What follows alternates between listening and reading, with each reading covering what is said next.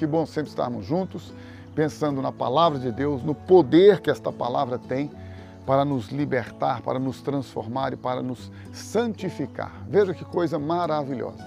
O homem, você sabe, à luz das Escrituras sagradas, foi criado à imagem e semelhança de Deus. Este homem criado à imagem e semelhança de Deus, ele tomou a decisão de livre arbítrio, não foi forçado, não foi predestinado, não foi nada.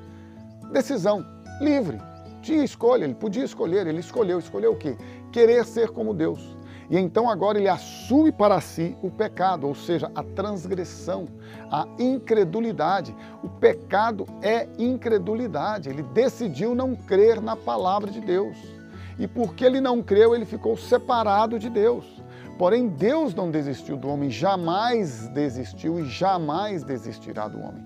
E a prova maior do seu amor de Deus para com você e para comigo e para com toda a humanidade, para com todo o mundo, é que Deus enviou o seu Filho ao mundo para que todo o que nele crer, todo, qualquer um que decidir crer, receba a vida eterna.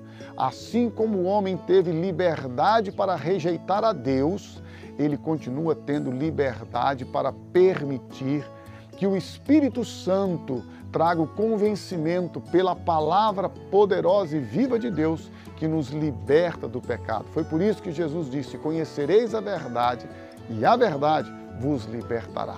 Se, pois, o Filho vos libertar, verdadeiramente sereis livres. Não há religião neste mundo que possa libertar o homem, que possa salvar o homem, que possa transformar o homem. Somente Jesus Cristo, para aqueles que creem em Deus, segundo a palavra dele, segundo as Escrituras Sagradas, somente aqueles que creem em Jesus.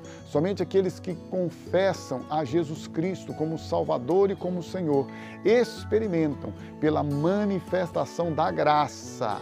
Não é por causa da minha condição intelectual, religiosa, cultural, não. É por causa da graça. Não são as minhas obras, é a graça de Deus que nos leva, que nos conduz a Deus, fazendo com que o Espírito dele transforme a nossa vida por meio da Sua palavra poderosa e assim nos leve agora a uma intimidade com Ele, nos faça a restauração, nos leve à restauração agora de, uma, de um relacionamento, de uma intimidade, de um relacionamento profundo e intenso com esse Deus maravilhoso. Você pode experimentar coisas novas na sua vida, você pode ficar livre do pecado.